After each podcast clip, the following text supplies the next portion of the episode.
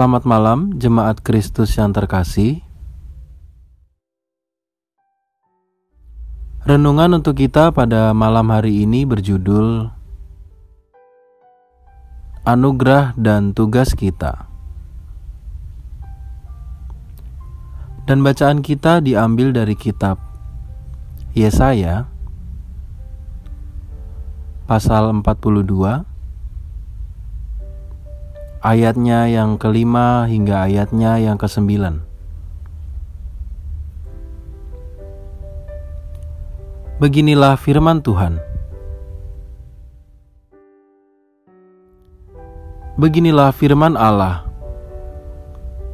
Tuhan yang menciptakan langit dan membentangkannya, yang menghamparkan bumi dengan segala yang tumbuh di atasnya, yang memberikan nafas kepada umat manusia yang mendudukinya dan nyawa kepada mereka yang hidup di atasnya.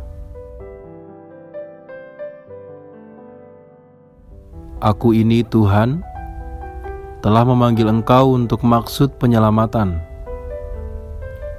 Telah memegang tanganmu, aku telah membentuk engkau dan memberi engkau menjadi perjanjian bagi umat manusia menjadi terang untuk bangsa-bangsa.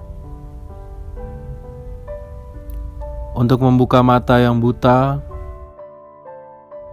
untuk mengeluarkan orang hukuman dari tempat tahanan, dan mengeluarkan orang-orang yang duduk dalam gelap dari rumah penjara. Aku ini Tuhan, itulah namaku. Aku tidak akan memberikan kemuliaanku kepada yang lain atau kemasyuranku kepada patung. Nubuat-nubuat yang dahulu sekarang sudah menjadi kenyataan. Hal-hal yang baru hendak kuberitahukan. Sebelum hal-hal itu muncul, aku mengabarkannya kepadamu.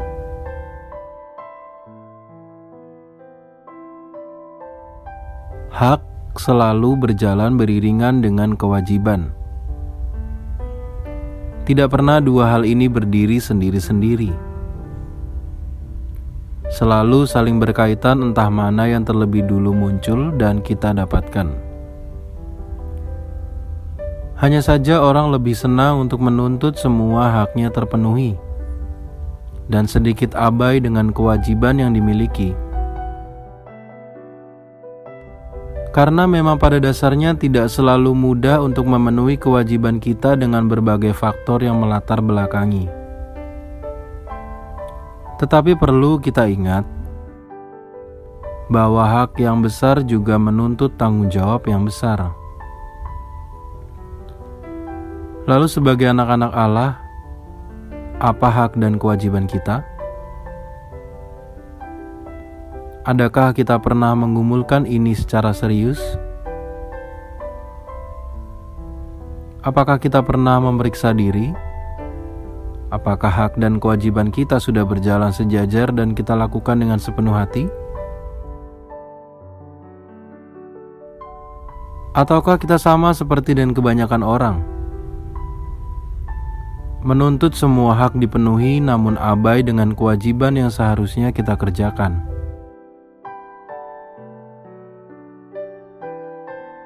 Dalam bacaan saat ini, kita dapat mengetahui apa yang harus kita lakukan sebagai anak-anak Allah. Kita telah menerima keselamatan dan kehidupan, bahkan menjadi anak-anak Allah yang diutamakan dan menjadi anak perjanjian yang kekal. Dengan demikian, kita memiliki hak untuk menjalani hidup ini dengan baik. Dengan demikian, kita jangan lupa dengan kewajiban kita setelah kita mendapat keselamatan dari Tuhan, yaitu menjadi orang yang membawa pembebasan bagi sesama, menjadi berkat bagi setiap orang yang sedang bergumul, dan menjadi tempat yang aman bagi orang yang sedang khawatir dan takut. Dengan demikian, tanggung jawab kita bukanlah sekedar yang berkaitan dengan diri sendiri Misalnya menjaga kekudusan, tetapi juga untuk sesama kita.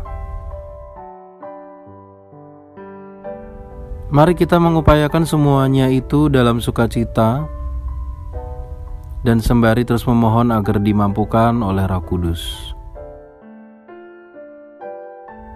Jalani kehidupan kita dengan penuh syukur sembari terus berupaya menjadi berkat bagi sesama dalam berbagai hal yang kita upayakan.